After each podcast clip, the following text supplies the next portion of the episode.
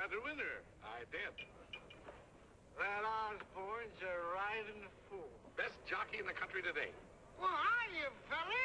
And you had the winner, didn't you? Hey, we brought you luck. How about a little drink? Sure. Uh, see what the gentleman will A have. bourbon for me. And same for him. With water? Oh, make him double? Hey, here, here. Who, who are you playing in the next race, pal? Not playing anything in the next race or any other race ever again. Hello and welcome back to That's So Random, a random movie podcast. I'm Heath Lambert. I'm joined once again by Carrie Claypool. Say hello. Hi. Uh, first thing off the top, it's been brought to my attention that there was once upon a time a sketch show on Nickelodeon called That's So Random. This is not about that. I didn't even know that that existed, but apparently it did. Uh, what this podcast is, is every week I push a button, a magic button. That button, when pressed, selects a movie from everything that's streaming Netflix, Hulu, Amazon Prime. I just put Tubi in there now, too, so we're going to get some real interesting picks coming out of that. And we talk about it. Last week we did The Dark Crystal. At the end of that episode, we pushed the button, and we got 1951's $2 Bettor, movie no one's ever heard of. Well, I haven't heard of anyway. It's uh, it's something. It's hard. It's another one that's surprisingly hard to talk about because there's not. I don't know. I was expecting a movie from 1951 to be a lot more sort of goofy and over the top, and it's not. It's pretty straightforward. I think what struck me is that it seemed to be a morality tale. You know, don't gamble because you, it'll end poorly. Yeah, it's Reefer Madness with horse racing, basically. It's Racer Madness, is what it is. Uh, it's only 71 minutes long, so it's an easy watch anyway. Uh, it's directed by a gentleman named Edward L. Cahn, or Cahn, C A H N, who, and this is this is stunning information to me. Between 1931 and 1962, this man made 127 films. And I think the only thing that stopped him was that he died in 1963, or who knows how much higher that number would be. That's like the Takashi Miike numbers. It's crazy. Um, he's mostly known for doing, he did a lot of Little Rascal shorts. Um, it, The Terror from Beyond Space, and sort of other movies like that that you'd wind up seeing on Mystery Science Theater probably. I wonder if any of his stuff has been on there. I should look. But uh, yeah, Morality Tale is right. It's a story about a a bank. What is he? A comptroller, bank comptroller who uh, is brought by his friends to a horse race track and gets addicted to it, and boy, it's all just downhill from there. Yeah, it it was definitely for me because I grew up watching movies like The Black Stallion and The Black Stallion Returns, and I read all those books. I was one of those girls who was crazy about horses, and I didn't understand that betting was involved with this because I was eight years old, nuts about horses, and I wanted to be a jockey because I thought it was about the athleticism and racing the horses. I had no clue that gambling was involved until my dad took me to Canterbury Park in Shakopee, where I kept picking winning horses. And he was thinking I was onto something. And as soon as he started placing bets on the horses I picked, they started losing. So I just, after that, I was not that interested in horse racing. And the idea of gambling did not excite me because I thought you just lose. Every time you bet, you lose. So you just thought horse racing was just like a contest of horse strength. Yes, of the athleticism between the jockey and the horse and how they communicated. And I was always so small for my age. I had the nickname Little Carrie Claypool because I was always the shortest kid in my class. And I just thought, and I also liked to run long distance. So I kind of thought, ooh, I'm athletic and I'm real small. I would be a great jockey. And I went through several years where that's what I wanted to be when I grew up. I wanted to be a jockey. But then you found out that they were being used and exploited for gambling purposes, and it disillusioned you from your jockey dreams. Completely. Completely. So, for a movie that is supposed to make you, or at least the audiences in 1951, um, shy away from horse track betting, they sure do give you a nice tutorial right off the top of how this all works to teach you how to do it. He's sitting there with his friends. What's the what's the banker fellow's name? I don't remember. Oh, what was his name? John. John? John something. Yes, John. John. name. So uh, he's sitting with his friends, and they uh, they have the uh, what do they call it? The track. The paper that has all the. The program? no, that's not it. It's something like that. The forum? I don't know, but uh, yeah, and his friend explains to him in in very great detail for the audience as well what all the abbreviations mean, and and they're really giving you a nice tutorial on what you're not supposed to do, I guess. And um, he wins, and he doesn't think too much of it because he didn't he didn't bet very much. It was kind of just a lark.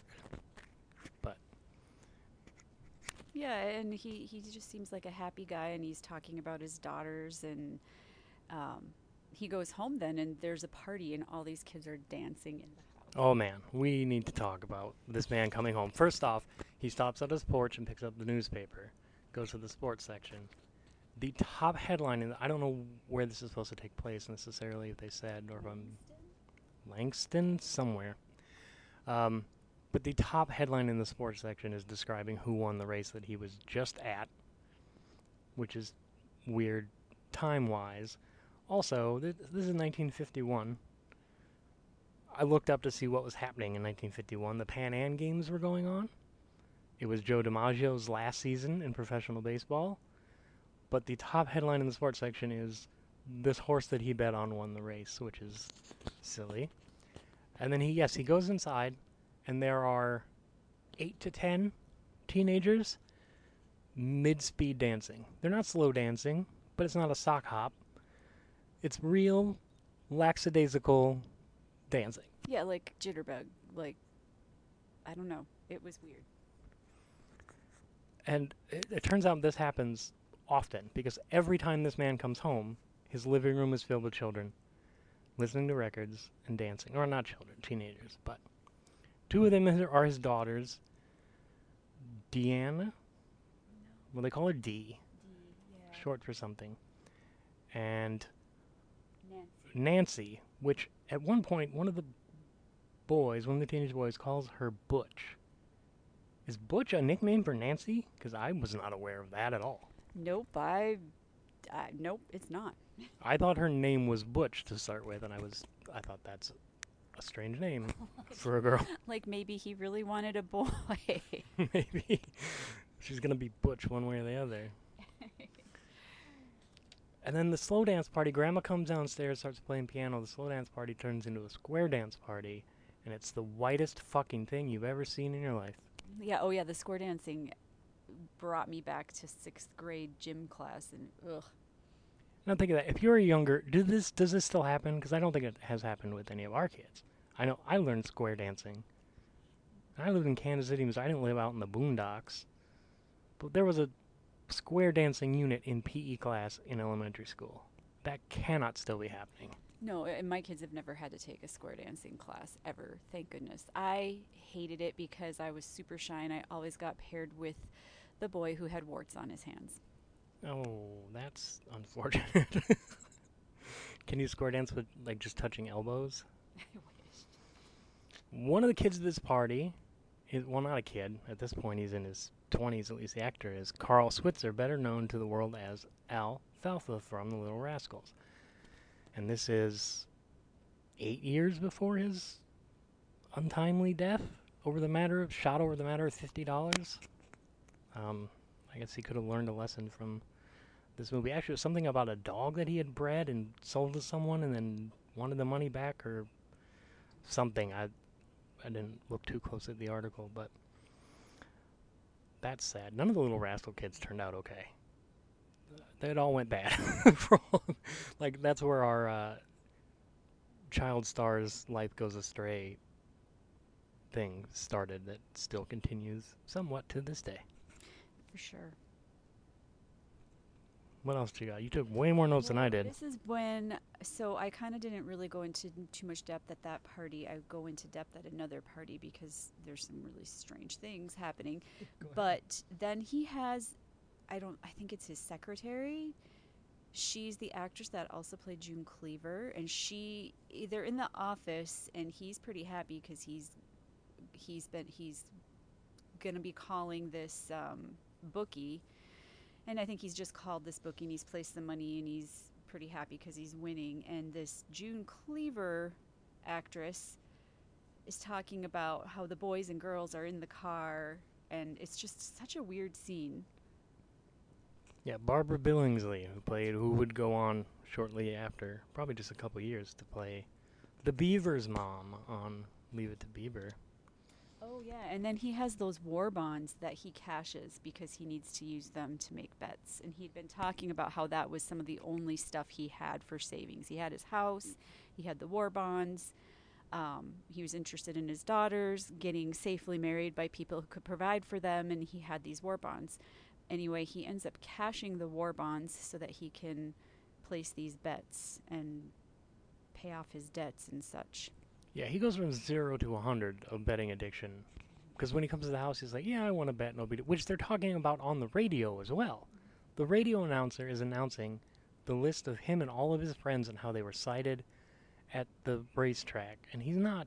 He's the comptroller the bank. Like he's not even the bank president. Why? I don't look like he's a celebrity. It's such weird storytelling. But yeah, at that point he's like, "Yeah, I won some money, no big deal." And then the next day he's like, "I gotta cash these war bonds. I gotta get back to the track." Like, so fast. really fast. He ends up. So I, I wrote this down. I don't know why, but the kids are at the house and they're singing a song, and I wrote it down because it's the same name as mine, Carrie Doyle. It's an Irish tune. It's just such a weird, random thing. These kids have these parties, and then the grandma is playing piano, and people are singing, and it's really strange. Well, I think in 1951 it was probably a contractual obligation that you had to have some sort of musical numbers in your films because that's what people were into. Now, if you have one, people are like, "What are you doing? Why?" Yeah.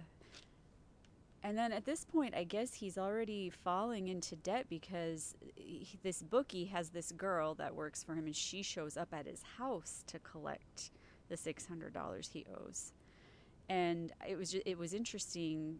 This woman, you can kind of tell that they're using this beautiful woman to kind of lure him in and give him this sense of, you know, I don't know, attraction or something. It's just kind of weird. And there's some flirting. Yeah, you well, you were ahead of the game on me then because I I did not expect there's a twist coming later with her that I honestly and surprisingly for a movie that has zero subtlety the rest of the time did not see coming. I was surprised that she turns out to be bad and I thought they were actually like sort of cultivating this romance between and I looked it up uh, a 58 year old and a 32 year old which uh huh he's 58 she's 32 um, which I suppose you could say is a product of 1951 as well, but it's not. It, that's still happening in movies. So there was just that movie with Kevin Bacon and Amanda Seyfried as a couple, which is gross. He's old enough to be her father. But I could tell as soon as they had this very sultry woman that he went to go meet her at that restaurant, I was thinking there's going to be something to this. There he's a, a widower and here's this very attractive kind of seduce she's kind of has this seductive air to her. And i kind of thought that's not a mistake by the bookie. He's thinking oh here's this guy and he's going to listen to this beautiful woman because he's he's already addicted to gambling so. Yeah, yeah, you were way ahead of me on that. I just thought they were doing like a cute little back and forth, and it was going to develop into a semi-gross relationship as the movie went on. And then I also wrote down about Chuck Chester, but they call him Chuck. Um, he's I can't remember which daughter's which, Dee or Nancy. He's dating one of them, the younger of the two, I think, and he's checking out everyone's teeth because he's going to dental school, and it's so awkward. He says things like, "Oh gosh, so long," and then everybody just laughs at and says, "He's tooth happy." it's just ridiculous. It's 1951, baby.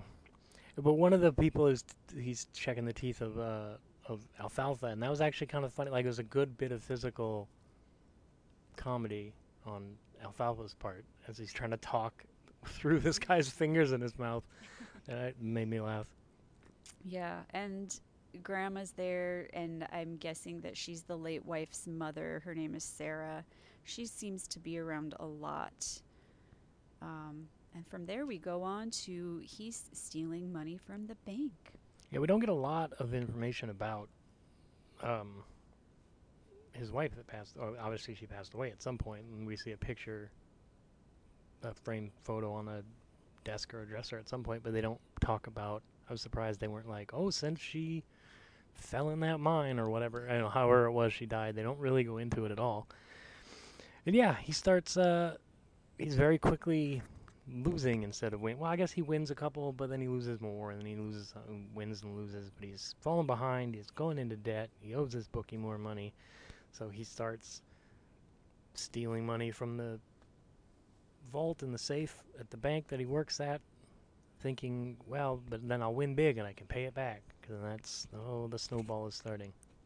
Yeah, and it was interesting because he's stealing this money from the safe. And I don't know how banks work, but I used to be a bookkeeper for a grocery store. And every time you opened that safe, you had to count every single piece of money in that safe. And there was, I can't remember how much, how many thousands of dollars was in that safe, but you had to count it.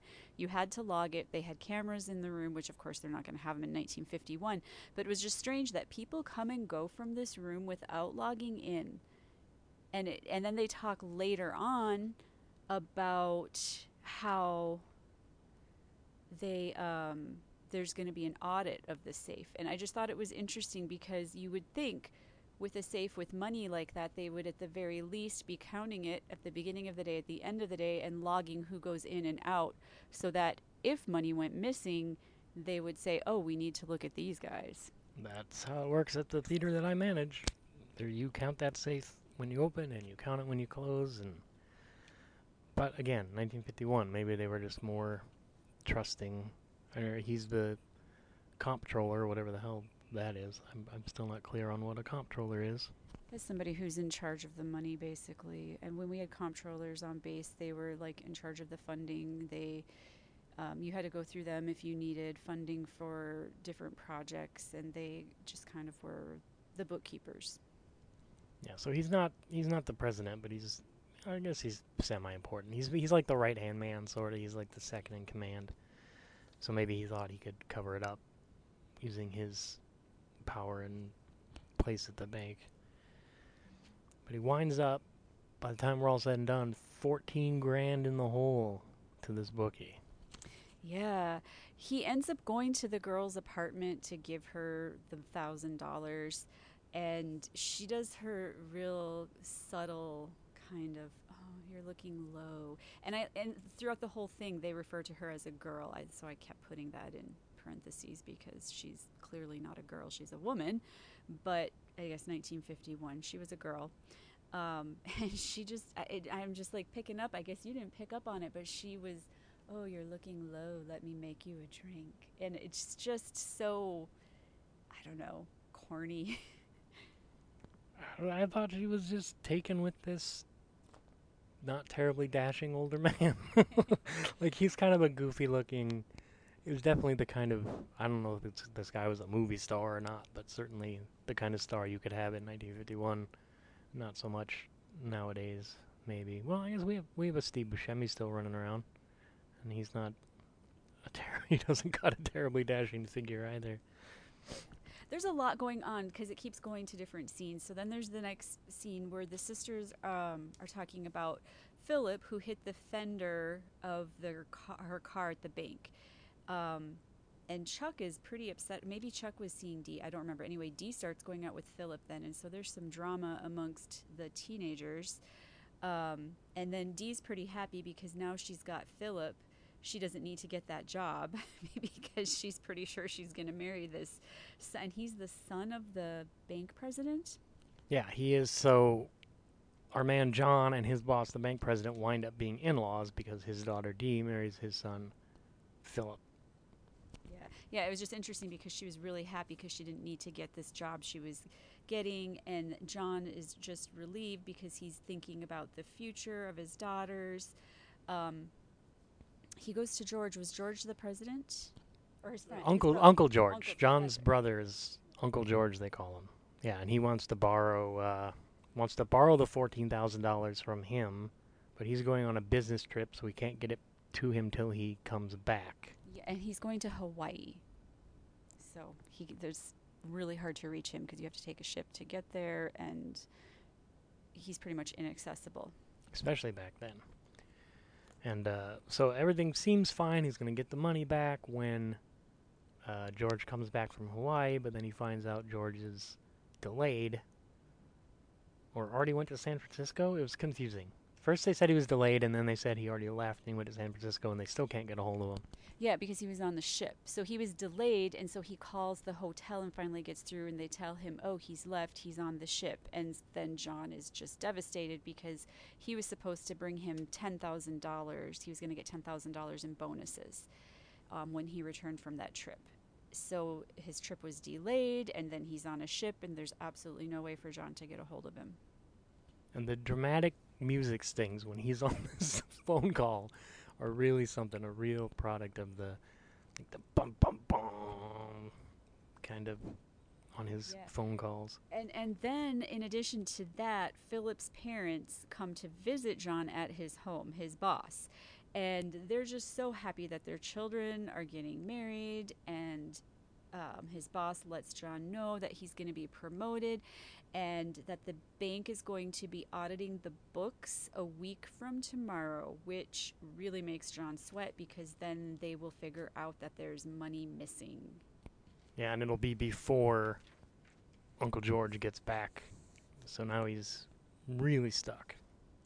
Yeah, he's definitely stuck. And so that's when he then is calling Hawaii and he um he ends up then getting the paper and sees that Osborne, his favorite jockey that he had won with, he'd gotten hurt. And when Osborne got hurt is when he started losing. So he's thinking, Osborne is back. He's going to be racing today. So he takes more money from the bank comptroller uh, safe and he calls the bookie and he puts all $2,000 to win and books a flight to New Orleans.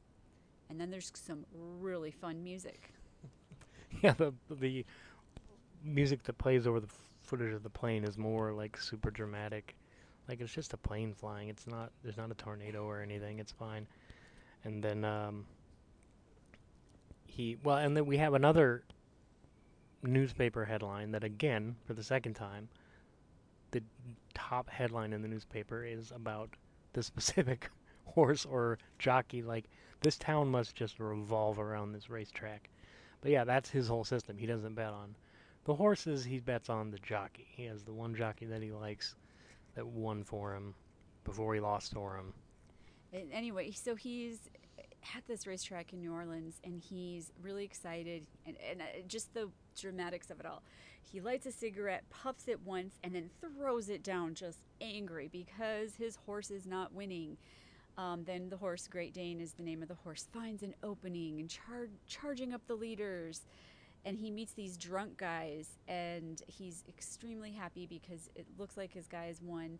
And he says, Yeah, that's what you heard at the beginning was these drunk. He had met them before at the track at, at one point. Well, first off, if you just lost a race, that's the time to finish your cigarette. Well, no, he he hadn't lost it yet.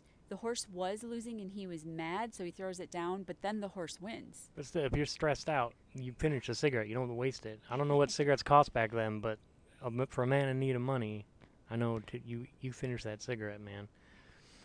But yeah, there's these drunks. That's what you heard at the beginning, and he said, yeah, he says, that's the last race I'm ever gonna bet on. I'm never betting again. And and then he's he's celebrating. He's buying drinks in the bar, And then they announce that Great Dane has been disqualified and he has lost everything. So now he needs to go back home. And his he goes back home and his kids are dancing and he goes up to his room and he looks at his late wife's picture and um, he's just devastated. And then the I wish I could remember her name, the girl tells him to pull out now and take the loss and he says no put a thousand dollars on long shot this horse. Um, and she tells him uh, that she's got this brother named rick um, and that they're, they're going to have some big deal for him but they need he needs to come meet them and then it cuts to her and rick and they i can't remember who said this you forget darling you're my very special friend and you kind of realize that's not her brother Yeah, the idea is that her brother Rick supposedly has like sort of insider trading information. He knows this. The is it in New Orleans is where the his racetrack, but he knows people there and he knows who's sick and what horses are good. So he always, he's always winning. So she hooks him up with her air quotes brother Rick to uh, put a big bet on twenty thousand dollars in one bet. So this way he'll win it all back and he'll ever have everything covered. Except that Rick's not her brother, because the first time they're in a room together, they start making out, odd kissing, just mushing their faces together. Really, it was funny it just was gross but that's that's the twist that surprised me. That well, a that she is bad and she's looking to rip this guy off, but two, it's that she's not even working for the book anymore. Her and Rick are going to do this side deal and then peace out of town.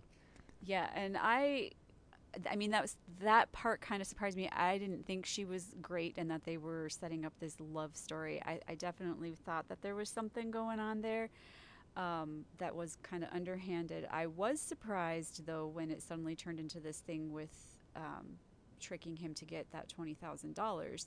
The horse's name was Rickety Rags, and so he brings them the money, and then he calls to see. He checks in. I don't know. Did he call? He somehow checks in to see how Rickety Rags is doing, and he's told that the horse was a late scratch. So he goes back to the hotel to find Rick and um, the girl, and was told that Rick Slate checked out, and then um, John. I realizes that he's been had, and then there's this incredibly dramatic music. Again, anytime he's on the phone, it's super dramatic music. Same as when he lost, when he found out, or the when he had won the bet and then it got disqualified. Um, the real, almost slow. What's not slow mo, but like him dropping his tickets on the ground as they fall out of his hand, like very, very dramatic. Yeah, and then he's at his desk, and he's just, you can tell he's just out, hit rock bottom, and he pulls this gun out of his desk drawer. And I just thought, oh my goodness, is he going to shoot himself? Because he doesn't seem like the kind of guy who'd turn a gun on somebody else. But, and this surprised me, he goes to Mary's apartment and holds Mary, that's her name, Mary and Rick at gunpoint. Yeah, he's got. He's like they're just on their about to head out the door. Like he catches them just in time. They've got they each got a big bag of money, and he's put the put the money on the ground, and he's got him at gunpoint. And stupid man lets Rick go through his briefcase. He's gonna, you know, get. The, I have more money in this bag, so he goes in the bag, and of course Rick has a gun, and there's a shootout. Yeah, Rick shoots John, and then John shoots Rick and Mary. shoots Mary as well, who was not armed. This man has gone from happy father bank troller, comp, bank troller, bank comptroller, to homicidal lunatic. But he, I mean, he's calm about it. He's not even like shouting at them. He's cool as a cucumber. But yeah, he just shot two people in a matter of, I mean, I guess we don't really have a time frame, but weeks probably. So it was a hard and fast fall. Yeah, and he takes the money and he drives to Adam. That's the name of his boss. He drives to Adam's house where they call for Dr. Fisk. He gives him the money and tells him that it's the firm's, says he deserves no pity or mercy, but that his daughters do. Well, and they call they call the police before they call an ambulance, which is a mistake. like why? I don't know if that was protocol back then, but I mean, I understand you have a shooting victim, but he is bleeding out in your in your lounge, in your parlor. So you might want to call the ambulance first. But they don't. They call the cops first, and his boss tells the cops, "Go to this address. There's two more people who have been shot there," which John did not tell him. I don't know where he got this information from. John just says, "I stole the money. I'm sorry. Here's the money back. Take care of my daughters." Does not mention that he has killed two people. But the boss knows it somehow and sends the police there before the ambulance comes.